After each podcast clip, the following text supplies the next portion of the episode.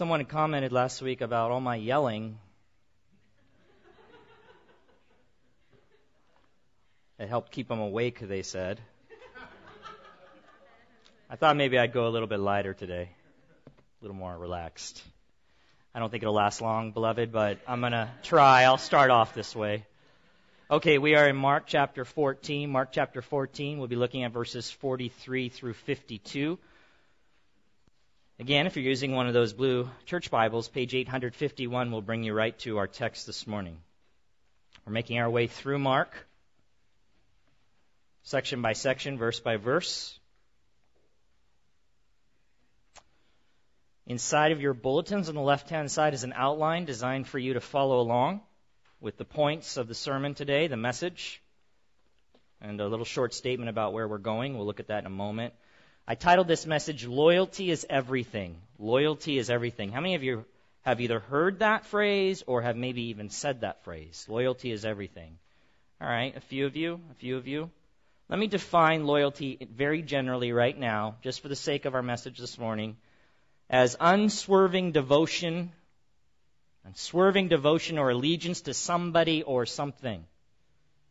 Swerving devotion or allegiance to somebody or something. Here's some synonyms, different words that mean or imply the same thing as loyalty faithfulness, dependability, trustworthiness. Trustworthiness. Like if I say to my brother Lewis, Lewis, I've got your back. He knows what that means is I'm loyal to him. I'll stand by him. I'll stand up for him. I'll stand with him through thick or thin. That's what that means. Now, I've heard this phrase a couple of times, and I believe it's very important still to people, although you don't see a lot of it anymore. You don't really see loyalty. Seems to have been one of those forgotten virtues in our culture. I remember when I was promoted to a upper management position, and the vice president brought me in, and and one of the things he wanted to make very clear to me was, Jeremy, loyalty is everything. Now, I wasn't exactly sure what he meant by that, and I think sometimes what that means is you'll lie if necessary, sadly, for the company. Don't you dare turn on me or I will destroy you, that kind of thing. That's kind of the vibe I got while he was saying it. I didn't feel like a good thing to me, but I knew it was important to him and therefore it it must be important to me. I've even had a pastor say to me, loyalty is everything. I'm not, again, not sure exactly all that he meant by that. I can get the idea of devotion or allegiance. Recently on, now I'm going to forget the name of the show, but it's Donald Trump's show. This, you know that guy, he goes, you're fired. What? All right, Celebrity Apprentice. And it doesn't matter if you watch the show or not, that's not important, but the whole idea of this show is celebrities come on and compete to win prizes, and they're put in teams, and then depending on how well they did or if they won, if they lost, they're brought before Donald Trump. And at the end of the show, he always fires one of them. You're fired, you know. And on this particular episode, this recent episode, you guys, any of you remember Lou Ferrigno?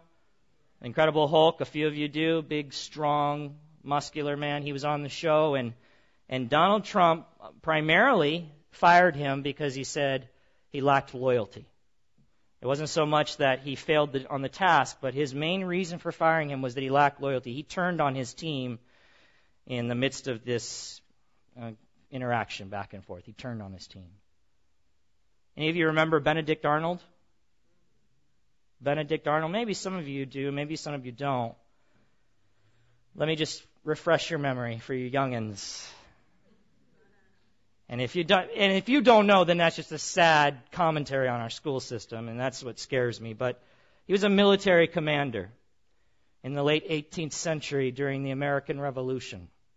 He was originally on the colony side, on the rebellion against the great kingdom of Britain fighting for their independence. There's a few things, and by the way, Benjamin Franklin was a great commander. He accomplished uh, many feats in fighting and battling against Britain's forces. He was successful. But someone wrote this about the man. Don't know if it's true, but when you look at his whole life, it probably is. It says, Money is this man's God. And to get enough of it, he would sacrifice his country. That was written of Benjamin Franklin. I'm sorry, I'm saying Benjamin Franklin. Now I'm the moron. Benedict Arnold. You're the whole time you're thinking, what are you guys talking? You're, and you're looking at me strange, and I go, she's looking at me strange. I know that means something's up, but I don't know what it is. Lord, I need you. Oh, I need you. Benedict Arnold, beloved. Correct boy. Benedict Arnold. I was thinking of Benjamin Franklin because Benjamin Franklin made a, also quoted, made a, wrote something about this man. He said about Benedict Arnold, the betrayer. He wrote, Judas sold only one man, Arnold three millions. And what he's referring to is that Benedict Arnold made a deal with Britain for some money to give away some secrets about the military and their location and some very important stuff. And what was going on, beloved, by the way, was he was kind of unhappy about his situation. He had been passed over for some promotions. He was frustrated. And at this point in the war, he felt like the country's future was going nowhere. It was actually probably headed towards defeat, not victory. So he jumped ship. He jumped ship, and because of that, he was a hated man. They even wrote children's books about him called The Hated Boy, and it was just a story about Benedict Arnold. People would even say, Don't be a Benedict Arnold. Don't be a traitor. In fact, even recently, and maybe this you can relate to, you know LeBron James? Some of you who follow basketball, he's a pretty big deal. The owner of the Cleveland Cavaliers back in 2010, Dan Gilbert, he was upset about the manner in which LeBron James departed from his basketball team, from the Cleveland Cavaliers. I don't know if you followed that or heard that, but basically they called him a traitor. And so because of that, Dan Gilbert took all of his posters and he reduced the price to $17.41. So, well, 1741 was the year that Benedict Arnold was born. It was, it was on behalf of him. Pretty serious, huh? So people are still aware of this. People still think about it. Loyalty is important, beloved, but it's not very common anymore as a virtue. You know, we talk about our dogs, and we talk about one of the reasons we love our dogs is why? They're loyal, man. You come home, it doesn't matter. They're right there for you wagging their tail and climbing up in your lap. You can kick your dog. He comes right back to you. He's there with you through thick and thin. There's your dog. He'll stand by you, loyal. It used to be a day that employees, they said, were loyal. They would stick with a company 10, 20, 30 years, right? Now, two years, three years, changing jobs left and right. One of those reasons is probably because employers are no longer loyal. So employees figured it out. Well, the employer doesn't care. They'll cut me in a second. But there was a day when employers were loyal.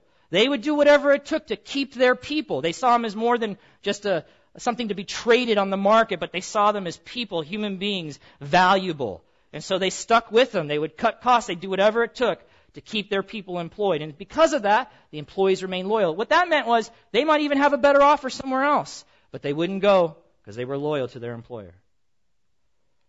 Well, those days are long gone, beloved. When we stand between before an altar and we or on marriage day and we confess to the one we love and we recite those vows and we say for better or for worse, what are we saying? We're saying, look woman, look man, I'm going to be loyal to you. I'm going to stick by you no matter what. Thick and thin. Good and bad. Wealth and poverty. I'm there for you. And yet, how many divorce? Loyalty's gone. Well, this morning, I want to address the topic of loyalty from this text. That's where I'm going this morning. Before I do that, I have a long context this time, meaning I want to make sure that, because there might be people that are just here with us for the first time, that you're all caught up in a sense of where we are in Mark. Also, it's probably helpful for you to come every week just to hear the story again. At least I hope it is. So don't check out with me. Let me give you the context before we jump into the text this morning so it starts to make sense to us. It is early a.m. That's where we are in Mark. It is early a.m. on Friday morning. It is still pitch dark outside, just a little bit, some, a few hours probably past midnight.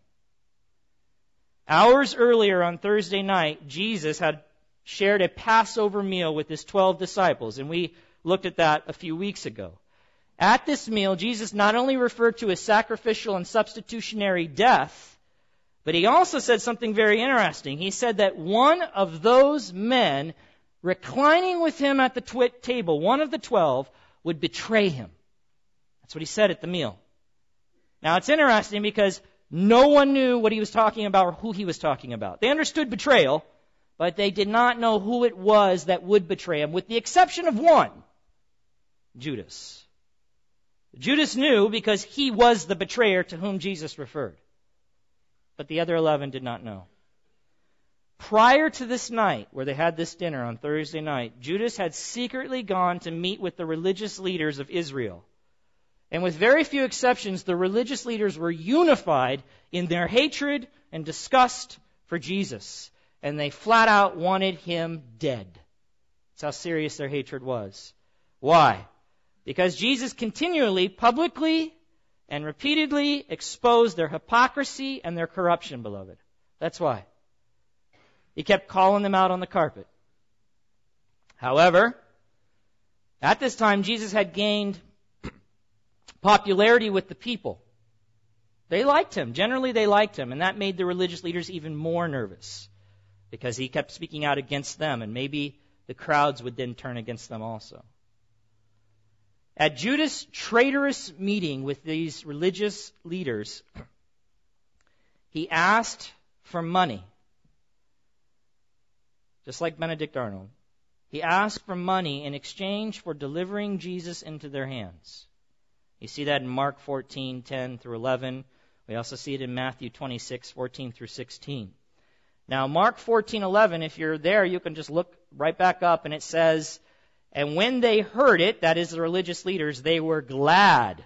They were glad and they promised to give him money. Why were they glad? Well, the main thing preventing these guys from just grabbing and arresting Jesus right on the streets was the fact that at this time of the year, where we are in Mark, there were many, many Jews in Jerusalem because they were there to celebrate the annual feast of the Passover and unleavened bread. As I said before, there was a great number of these Jews that were present who were sympathetic to Jesus. So they weren't necessarily his followers. They weren't necessarily loyal to him, but they favored the guy. I mean, after all, he healed people, he fed people, and he kind of put the religious leaders in their place, and they kind of liked that. So, if these sympathizers at this time were to see Jesus being arrested or taken away, it could have possibly, and certainly would have, led to a riot if they did that in the public, out in the open.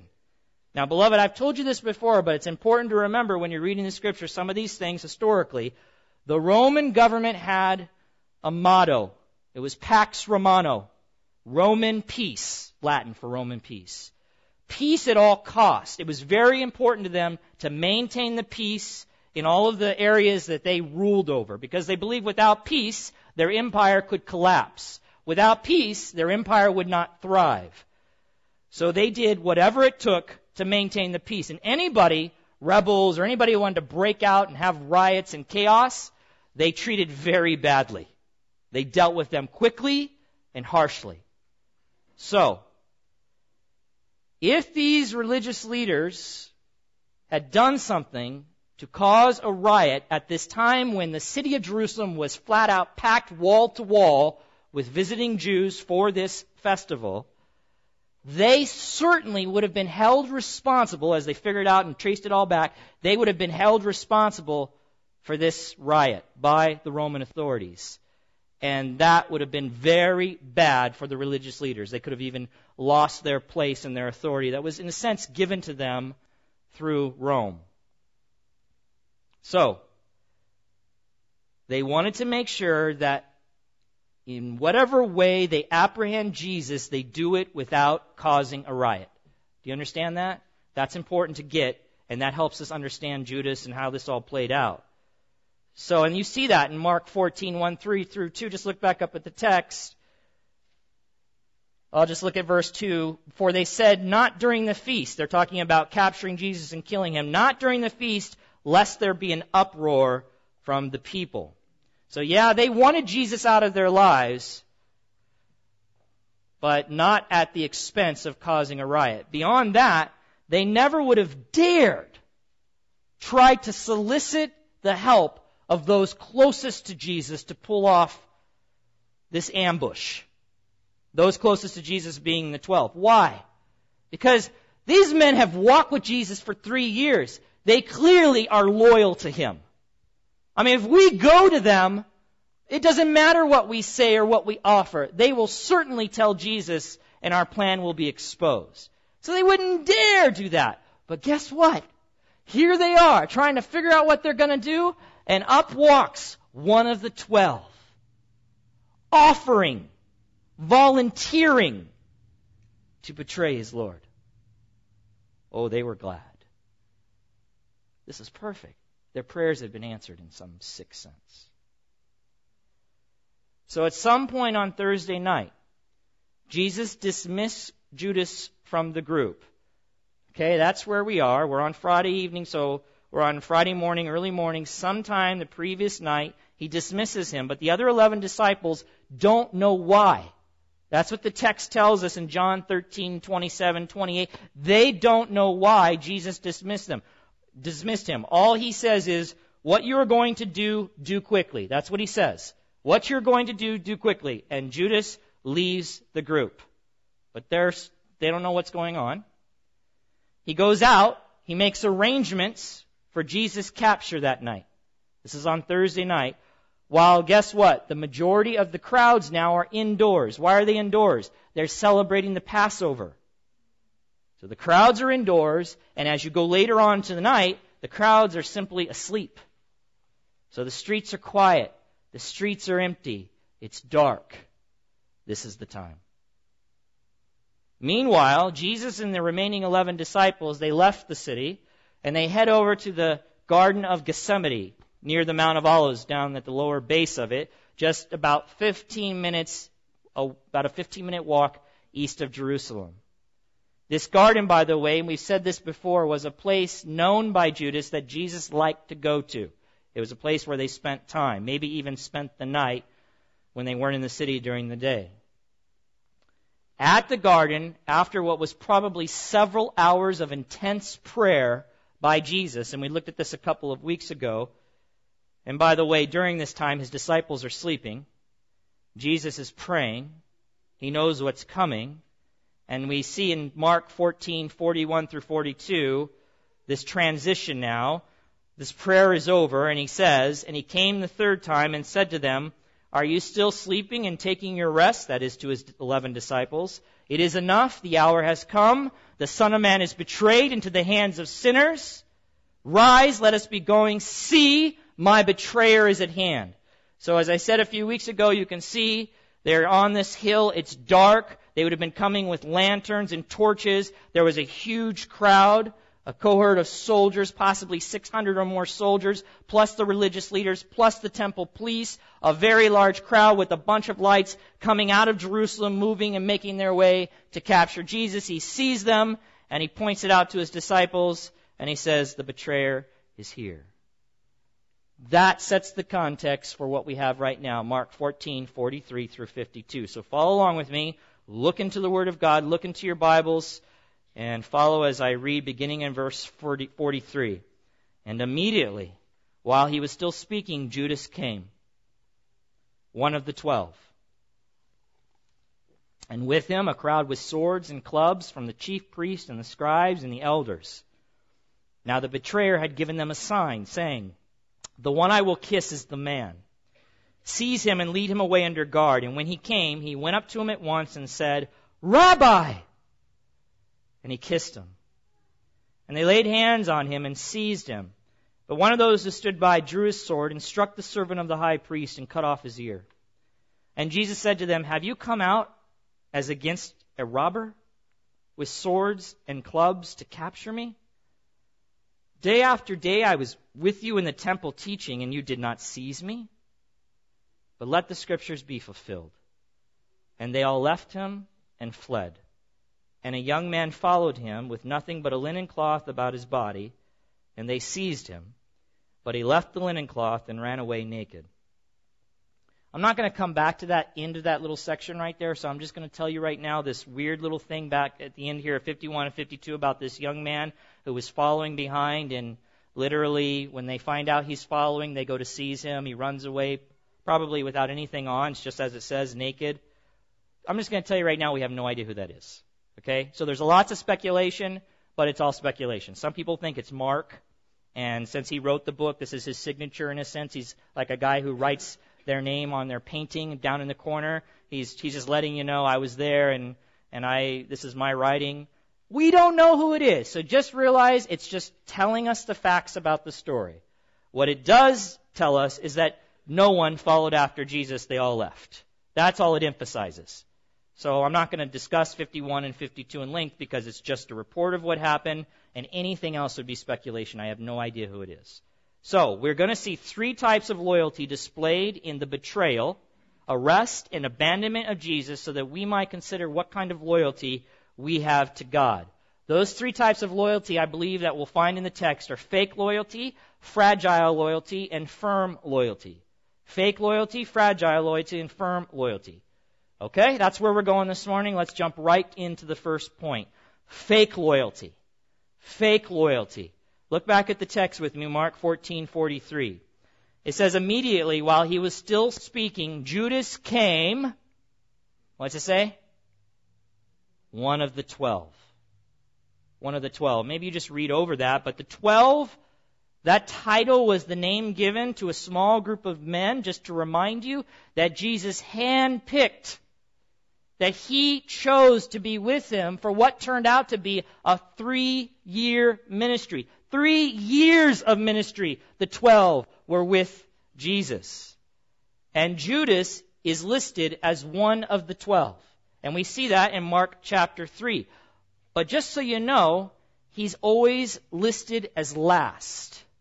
If you look at all the list that include all the 12 disciples, and you'll find that in Mark chapter 3 or Matthew 10, 2 through 4 or Luke 6, 12 through 16, as the Gospels record who these 12 were, Judas is always last.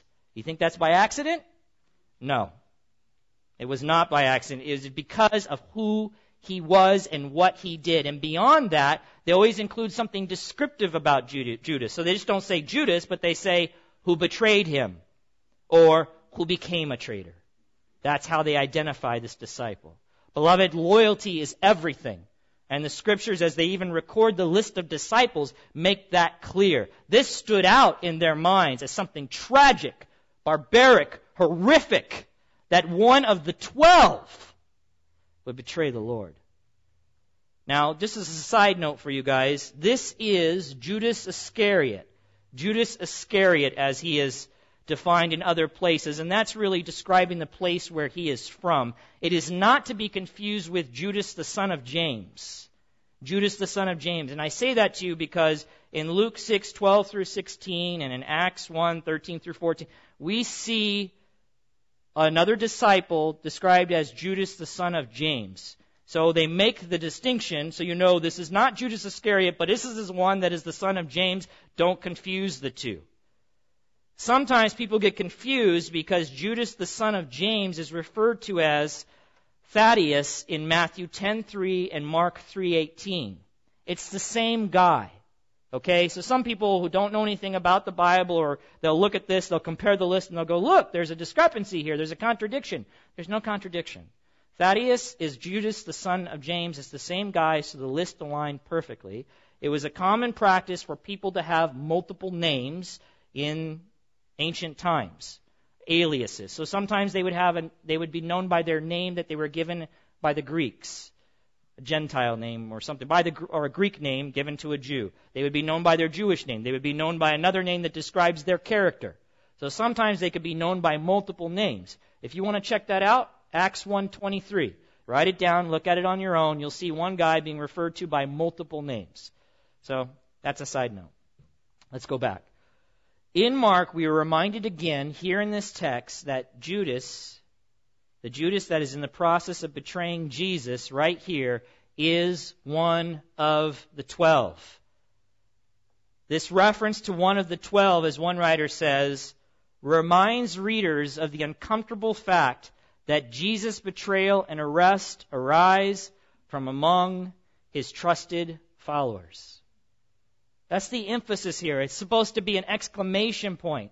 Beloved, Judas, one of the twelve. That's the point.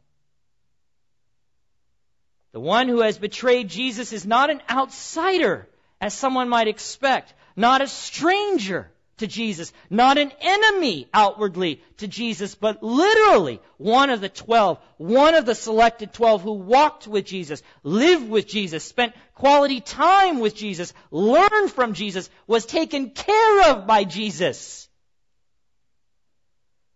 Was as close to Jesus as anyone could have been. And he gave him up to those who desired to kill him. For what? In exchange for some silver. See, I said I was going to be quiet. That just doesn't last, baby. It just doesn't work for me, you know? The Gospel of John, beloved, lets us in on an important detail that is very revealing about Judas's character. Maybe you've heard it before. It's worthy looking at it again. We have here a story. Jesus is having dinner with his disciples, with Mary, who is the sister of Lazarus. Remember the one that Jesus raised from the dead? And we looked at this story. Mary comes in. She takes a very expensive bottle of perfume, valued at fifteen to twenty thousand dollars in our days dollar, and she busts it open and pours it on Jesus. I did a message on that called Reckless Devotion. I would encourage you to listen to it if you've never heard it. John tells us, his gospel tells us that Judas, because we know all the disciples got in an uproar about it, but Judas was the one who started the conversation. He was the first one to protest. Whoa! What is this woman doing? Let's look at the text. John 12, 4 through 6. It's, it'll pop up here, or you can, Matthew, Mark, Luke, John, flip two books to your right. You'll be right there, John chapter 12. Here's what the text says. But Judas Iscariot, one of his disciples, and John reminds you, who was about to betray him, said, why was this ointment not sold for 300 denarii and given to the poor? A year's wages, basically, for the common laborer. So that was the value of this perfume. Verse 6. Now, John adds something here. He lets us in on something. He said this not because he cared about the poor, but because he was a thief. And having charge of the money bag, he used to help himself to what was put into it. Ah. So apparently, Judas was the group's treasurer in the sense that he held on to the money that they had as they moved from place to place during Jesus' ministry. Beloved, Judas wasn't devoted to Jesus. He was devoted to himself. He was devoted to himself. And yet none of the other disciples suspected any disloyalty on Judas's part. Think about it with me. Would you put the guy that you have suspicions about in charge of the money? No! We're always thinking, okay, who's going to take care of the money? It has to be the most trusted, the most loyal, the most faithful person. If you have any doubt, don't put them in charge of the money. That tells you right there this guy, as far as they were concerned, was loyal to the bone. That's what they thought. That's why he had the money bag, which was a perfect situation for him, since he was greedy and delighted in stealing from it. When Jesus said that one of them would betray him, beloved, none of them looked at Judas. You know what I'm saying? They're not looking around going, eh, it could be him. You know, we've had our doubts for a long time. No, None of them knew. None of them knew because he appeared loyal. But you know what? Appearances are not always accurate, are they? They are not always accurate. Mark 14, look back at the text with me, verse 44. Go back to Mark 44. Now the betrayer, and this really, this final interaction with Judas and Jesus, because this is it. This is the last time that they will have a relationship in any way. It is a perfect picture of how fake, how hypocritical his loyalty was. It says the betrayer had given them a sign saying, that is Judas, giving a sign to the religious leaders and those that were there to take Jesus away. The one I will kiss is the man. Remember, it's dark. Okay? And they didn't have street lights. It's pitch dark. They've got some torches and stuff like that. There's to be certainly several people there. How are they to know for sure this is Jesus? Judas says, Don't worry. I will identify him, and I will identify him with a kiss. Seize him and lead him away under guard. And when he came, he went up to him at once and said, Rabbi! And he kissed him.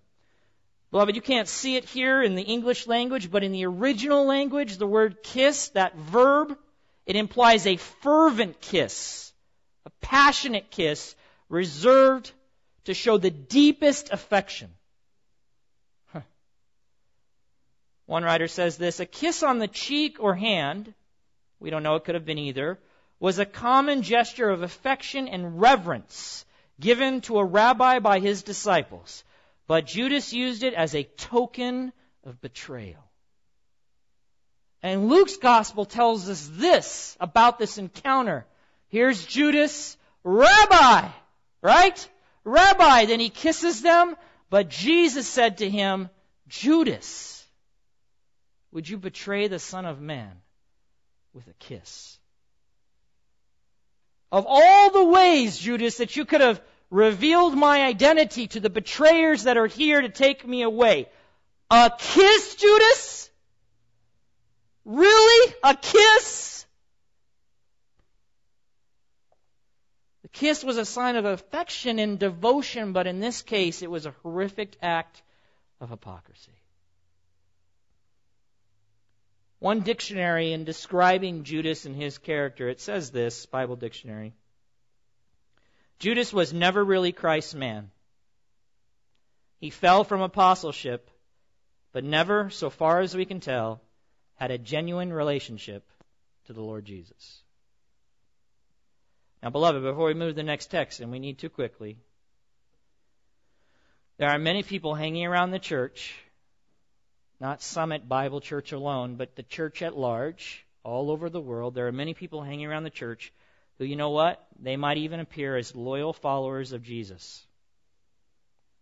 They've got everyone fooled. They might even put them in charge of the money bag. It's happened. But they don't actually have a genuine relationship with the Lord Jesus Christ. Consequently, their loyalty really remains to themselves. They're not loyal to the Lord, they will be loyal to themselves. And time will prove that to be the case. And so, even in this group, certainly, there must be some here who have a fake loyalty, just by statistics alone. Beloved, I would say for your sake, for God's sake, for the church's sake, for this local body's sake, I would pray, I would beg, I would plead that you would repent. Give up the fake loyalty. Because in the end, you may fool us. But you will never fool God. Judas never fooled Judas. Judas never fooled Jesus. Judas fooled Je- Judas never fooled Jesus. He never, he knew the whole time. You may fool others, those even closest to you and your family. You may go through all the motions of loyalty, but if you do not have a relationship with Jesus Christ, it's for naught. It's nothing. It's vain. It's empty. And then what we have in the church is a bunch of people running around pretending to be loyal, but not having relationship with Jesus Christ. No wonder the church has such a hard time getting anything done. So for the sake of the church, for the sake of your soul, Repent. Turn to the Lord Jesus Christ. Repent of your hypocrisy. Return to the Lord Jesus Christ. All right, two, beloved. Fragile loyalty. Fragile loyalty. Fake loyalty first in Judas. Fragile loyalty. Fragile means, again, just for the sake of definition, easily broken or damaged. Fragile, right? Some of our boxes that we have delivered are marked fragile. It means don't throw them around, stuff inside can break. What am I referring to? I'm referring to the loyalty of the eleven. The loyalty of the eleven, the other disciples, not Judas.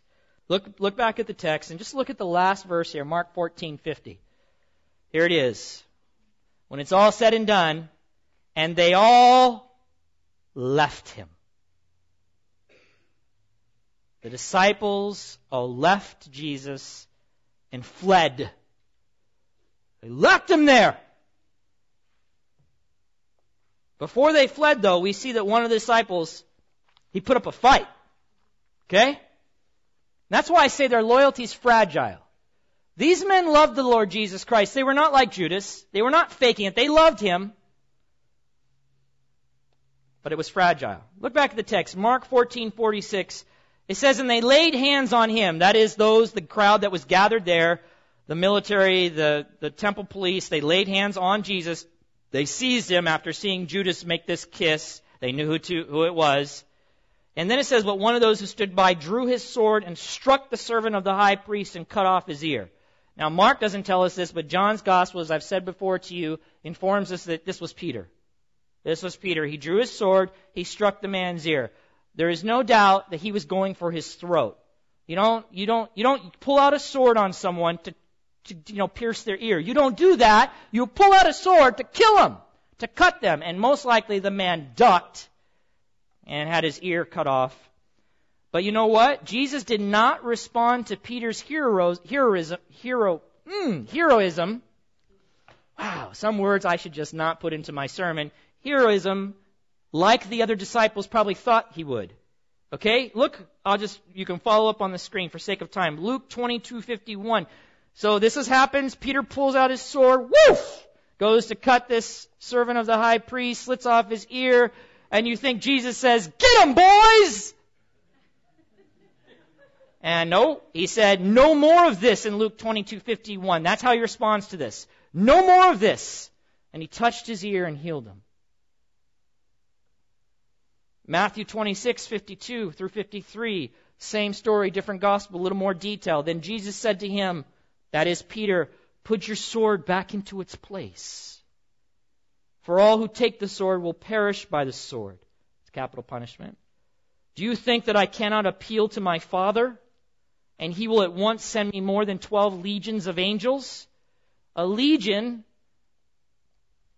was 6,000 men. So 12 legions would be 72,000 men, angels. Now, if you know anything about angels, you know one angel can do a whole lot of damage. Jesus is saying, Really, guys? Your sword and stuff? I don't need that. After it became clear from this interaction that Jesus was not going to fight, he was not going to try to escape this hostile crowd that was there to arrest him, but actually he was going to willingly surrender. when that became clear, the eleven fled and they abandoned him leaving Jesus all by himself, beloved, all alone to face the suffering. All alone. Their loyalty, loyalty had temporarily been shattered. For it was not strong enough to stand by Jesus in view of the misery that their loyalty to Jesus might bring them. It wasn't strong enough. They saw where this was going. But beloved, these were the same men who just hours before this event, on Thursday night, pledged their allegiance to Jesus, saying, We will even die with you. We'll die with you, Jesus, if we have to. Let me remind you of the text, Mark 14, 27 through 31. Jesus said to them, You guys are all going to fall away. I'm just telling you right now, you're all going to leave me.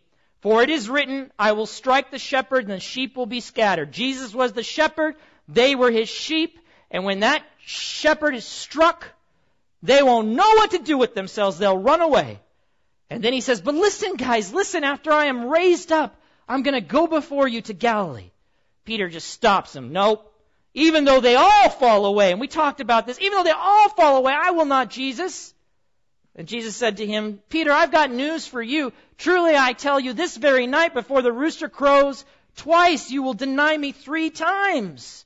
And Peter comes back and says, emphatically, forcefully, continually, if I must die with you, Jesus, if I must die, I will not deny you. And immediately the other ten that are there at this moment, they jump in and say, yep, us too. We will not leave you. We will die if we have to. Well, beloved, these men were overly confident, overly confident in their human ability and power to remain loyal to Jesus Christ. See, it is easy to declare and maintain your allegiance when it costs you little. I think that's partly what's wrong with the church today in the United States of America. It's easy to say, I'm a follower of Jesus, because what does it cost you really? Huh? A couple hours on Sunday? But in other parts of our world, beloved, when someone says that, they risk death. They risk imprisonment. They risk beatings. They risk being put out of their homes, of their city. So, it is quite another thing to remain loyal to someone or something when doing so necessarily involves suffering or sacrifice on your part, on my part, to one degree or another. Wouldn't you agree? Quite another thing. Now, this is the cool part. Let's fast forward in time. Okay? We're here on Friday early in the morning. Let's go fast forward a little bit after the abandonment by the disciples, after they've left and fled, after Jesus' death, crucifixion, and resurrection and descension, after the Holy Spirit has come as Jesus promised he would, and descends upon the disciples and fills them. What impact did that have on those disciples? That is, the Holy Spirit filling them. What impact did it have on their devotion, on their faithfulness, on their loyalty? To Jesus. Beloved, a significant one. A huge one. Let's look at it. It's in Acts chapter 5, verse 27. Let me tell you a little bit about what's going on. We're coming into this story where we're told that the Jewish religious leaders, the same ones that hated Christ and now hate his disciples, have imprisoned those disciples. They've locked them up in jail. Why? Because they were speaking about Jesus. But guess what? During the night, an angel comes. He opens the doors. He lets them out. Now they have escaped. And the next day, they're back telling people about Jesus again. So they go right back to what they were doing before they were arrested. And the leaders are frustrated. So they say, go get them, go get them again. So they get them, they gather them all back together, and that's where we pick up in the story in verse 27. And when they had brought them, they set them before the council, this Jewish religious council. And the high priest questioned them, saying, We strictly charge you not to teach in his name. Yet here you have filled Jerusalem with your teaching, and you intend to bring this man's blood upon us. Because they were saying the religious leaders had a great deal of responsibility in bringing about his death. But Peter and the apostles answered. Remember, these are the same men that fled. But how do they answer now? We must obey God rather than men. The God of our fathers raised Jesus, whom you killed by hanging him on a tree. God exalted him at his right hand as leader and savior to give repentance to Israel and forgiveness of sins. And we are witnesses to these things. We've seen them. And so is the Holy Spirit, whom God has given to those who obey him. Them. He had given the Holy Spirit to them. And when they heard this, they were enraged and wanted to kill them. So then the scripture tells us that instead of killing them, they had a debate among themselves and they decided at this point that they would just beat them. They would beat them and they would command them to keep their mouths closed about Jesus for now on. So let's pick it up in Acts 5 verse 40. And when they had called in the apostles, they beat them and they charged them not to speak in the name of Jesus and then let them go. Then they left the presence of the council. Beloved, how would you leave? You know, just recently beaten and put down and shamed and all of these things. Here's these disciples. They left the presence of the council with their heads down. No, rejoicing that they were counted worthy to suffer dishonor for the name. That is the name of Jesus Christ. And every day in the temple and from house to house, so the temple was the place where the Jews gathered together, they're going there. They're going from place to place, house to house. Every day they did not cease teaching and preaching Jesus as the Christ. Huh. Wow. Didn't they just tell them, you better keep your mouth closed? We must obey God rather than men. Where did this come from? Beloved, the loyalty of these men to Jesus Christ could no longer now at this point be characterized as fragile. Nope. It was rock solid, unbreakable, fortified. Why? Because they had been empowered by the Holy Spirit that Jesus sent to them. That's why. That's exactly what he promised in Acts chapter 1 verse 8. He said, listen guys, you may be scared, but you're going to receive power power when the Holy Spirit comes upon you, and you will be my witnesses in Jerusalem and all Judea and in Samaria and to the end of the earth. You're going to get power from the Holy Spirit to stand strong and courageous for me. You will be firm in your loyalty to me because you will witness for me and about me, even in the midst of suffering and imprisonment and the possibility of death, you will not back down because of the Holy Spirit. So, beloved, I said all that to say this. Being loyal to Jesus is not easy. It is not easy. We shouldn't even think it's easy. In fact, the scriptures tell us it won't be easy. In fact, I would say it's impossible to really be loyal to Jesus apart from the power of the Holy Spirit. The scripture says this. Jesus says this. Listen to his disciples in John 15, 18 through 20. If the world hates you, okay? If they hate you, don't be shocked. Know that it has hated me before it hated you. If you were of the world, the world would love you as its own. But because you are not of the world, but I chose you out of the world, therefore the world hates you. Remember the word that I said to you. A servant is not greater than his master. If they persecuted me, they will also persecute you. Beloved, here's, here's the point for us. We will never live like we are supposed to without the power of the Holy Spirit. And that just goes back to my first point, just to remind you about that. Because we have people in the church who are really faking their loyalty to God, they don't have the Holy Spirit. That's problem one. So there is no way for them to maintain the kind of loyalty they need to, to stand up for Jesus even in the midst of difficulties and the threat of whatever that would bring upon them, suffering to some degree or pain. They're not going to do that. They don't have the Spirit. But then there's the rest of us. Christians, beloved, those who have the Spirit of God because they've put their faith in Jesus Christ. And what we do too often is we continue to rely upon our own strength to try to live for Christ. Just like the disciples did. Confidence in our ability to be and stay loyal to Christ, beloved, it's just misplaced confidence. You won't make it. You are going to need to rely on the Spirit of God that lives inside of you. And if you do that, not only will you make it, but you will be loyal against anyone and everyone that comes against you. You will remain faithful to Jesus Christ. I put here, beloved, our loyalty to Jesus Christ will be fragile and easily damaged if we do not rely on the power of the Holy Spirit to be strong and courageous.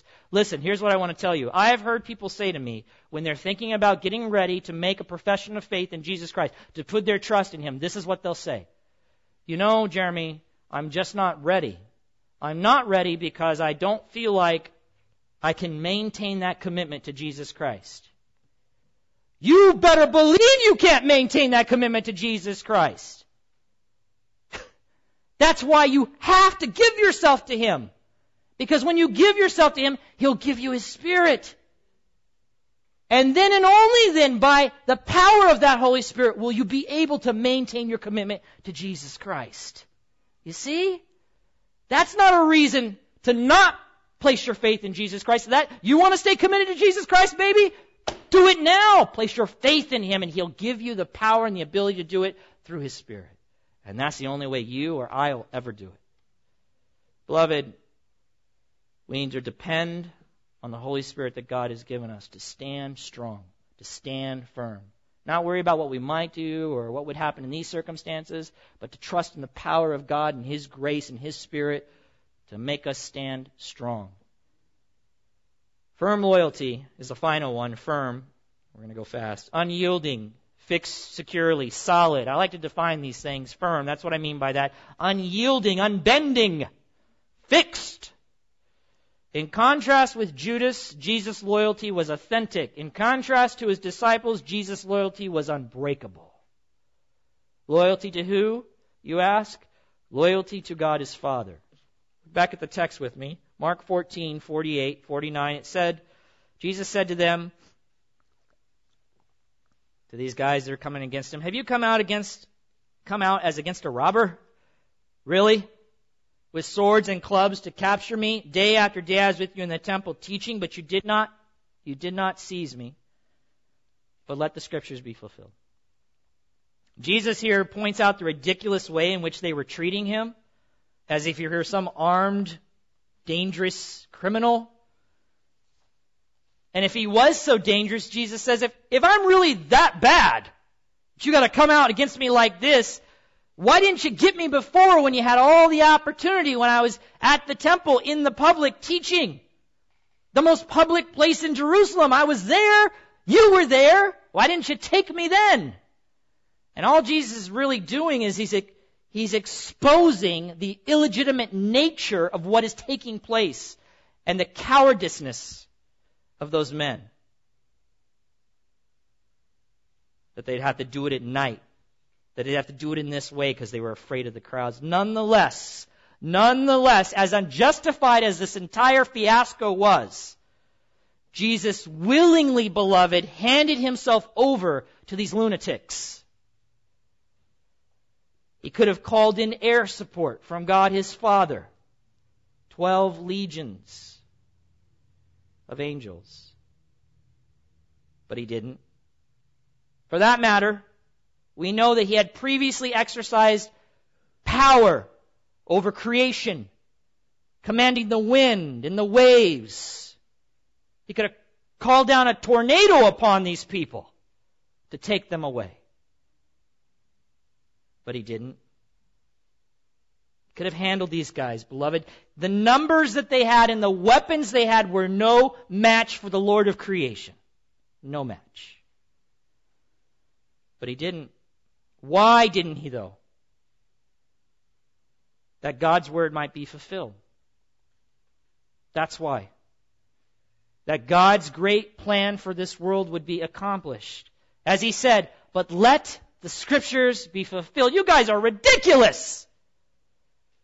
Nonetheless, let the scriptures be fulfilled. How would they be fulfilled? They would be fulfilled through the obedience of his loyal son, God's loyal son, Jesus Christ, who came, beloved, to do his Father's will. And this is important, no matter the suffering, no matter the sacrifice, no matter how much the cost, his loyalty was unyielding, even unto death, even unto a cruel, miserable death upon a cross where Jesus courageously absorbed the wrath of God on behalf of sinners. John 18:11, we've we looked at this a couple of weeks ago. Jesus said to Peter, "Peter, put your sword in its sheath. Shall I not drink the cup that the Father has given me?" And we won't get into that now, but we looked at that cup in some detail in a message called The Glory of the Garden of Gethsemane. We know in John in the same book in the same gospel earlier, John 4:34, Jesus said to them, "My food is to do the will of him who sent me and to accomplish his work. My food. What sustains me, Jesus is saying, what satisfies me is to honor my Father in all things and endure or suffer whatever is necessary in order to do his work, to do his will. Beloved, no one who examines Jesus' life could ever honestly question his absolute allegiance, his unyielding faithfulness, his fervent devotion, his firm loyalty to God his Father. No one could question that. Okay, so here's here's for us, and we'll close with this. Maybe you're thinking right now, okay, yeah, but that was Jesus, Jeremy. Just to remind you, that was Jesus. I'd like, I like to think more of myself like the disciples, you know, with the fragile loyalty. But, and of course, we know Jesus was perfect, right? And we know for certain that we are not. We're all in agreement there. But it is important at this point to remind all of us of God's purpose in saving us. And it is recorded in Romans 8:29. You want to know why God saved you? Just to keep you from hell? Uh, sadly, that's what a lot of people think. They think God's purpose in sending His Son and brutally crucifying Him on a cross was just to save you from hell. Well, certainly that is part of it, but that is not all of it. Romans 8, 29, for those whom he, that is God, foreknew, he also predestined to be conformed to the image of his son. I like this other translation. Maybe it'll be a little more clear for you. You can pop that up. Here it is in this other translation. God planned that those he had chosen would become like his son. Now, see? That puts a whole new spin on Jesus' firm loyalty. Because now it does apply to us. And beloved, it is only possible to live that way, as I've already said, because of the Holy Spirit and as we know, the Holy Spirit is the second person of the triune God. So guess what? If the Holy Spirit resides in you, guess who else resides in you? Christ! That's exactly what is said in Colossians 1:27. Christ lives in us, the loyal one. In us, dwelling in us. And this is why Paul says in Galatians 2:20 these words: I have been crucified with Christ. It is no longer I who live, but Christ who lives in me. And the life I now live in the flesh, in this body, in this world, you want to know how I live that life? I live it by faith in the Son of God who loved me. He never gets over this. Who loved me and gave himself for me. One writer says this. It was not in his own strength. Remember Paul. Remember how awesome Paul was, right? Paul wasn't awesome. Christ is awesome. And he lived out his life through Paul. He says it was not in his own strength that Paul was able to live the Christian life. The living Christ himself took up his abode, residence in Paul's heart. Yet Christ does not operate automatically in a believer's life. Beloved, it's not like a robot. Wouldn't that be great? I wish the moment I got saved, booyah, everything's taken care of. I'm living righteously, courageously, loyally. Yeah! No! It's not, every single one of you know that's not true. I wish it was. But Paul says here, you gotta have faith. You gotta have faith. It's, an, it's a matter of faith. So he says, yet Christ does not operate automatically in a believer's life. It is a matter of living the new life by faith in what? In yourself? No. In the Son of God who abides in you. It is then faith and not works. Now hear this. It is then faith and not works or even legal obedience that releases divine power to live the Christian life. It is faith in Him who resides inside me and His ability, not my own. Let me add this, and I know I'm over. Loyalty can be a vice or a virtue.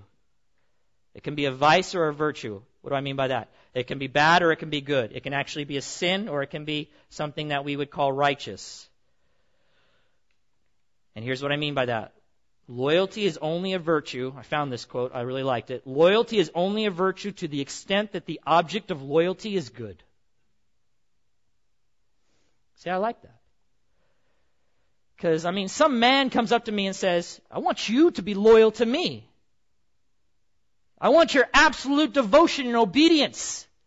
I want your allegiance, baby. Yeah, but that's what the mob does. That's what they do. They demand loyalty. So to be loyal in that case is sin. But in this case, beloved, we're talking about loyalty to God, the perfect, holy one, the one that demands and deserves our absolute loyalty. And so it is loyalty to God then that is everything. Loyalty to God is everything. And that loyalty is only possible through faith in the Son of God and the Holy Spirit that lives in us as God's people. Ask yourself this question this morning What type of loyalty do you have to God? Are you faking it?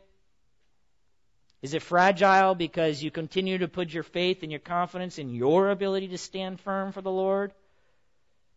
Or is it firm? Have you seen that? Because you're relying on Him who abides in you to stand for the Lord, no matter what the cost. Let's pray. Beloved God, I thank you for this morning. I thank you for your word. Father, we indeed need you every hour, every moment, every second of every day. And the second we forget that, we collapse. But on the flip side of that, Father, when we draw upon the strength of the one who resides inside of us because we have called upon him in faith, when we draw on that strength, we can stand. And we should. We should be unyielding in our loyalty to you. Firm as a rock. Not backing down in this dark and lost world, but standing strong. And so, Father, we have multiple, multiple opportunities to be witnesses to Jesus Christ. And yet we fail. Father, may we have faith in Him who resides in us. May the life that we now live be lived by faith in the Son of God who loved us and gave Himself for us that we might now live for Him and no longer for ourselves. Father, help us because that's the only way this little local body is going to make any eternal, significant impact worth talking about for you. It's the only way. Every single one of us are going to have to be born again, bought by the precious blood of Christ, trusting in Him the forgiveness that is found in him and his righteousness, and relying upon the power of the Spirit that he has given us in order to live for you in a way that would be bold and courageous and even would stand up against suffering and sacrifice and do it anyway. That's the only way. And then people will know that the only way anything like that could happen was the power of Jesus Christ and they'll glorify Him. And Father, that's what we desire. Help us, Father, to get our minds around this and to give ourselves to it fully and completely for your glory alone, that your fame would go out across this land. In Jesus' name, amen.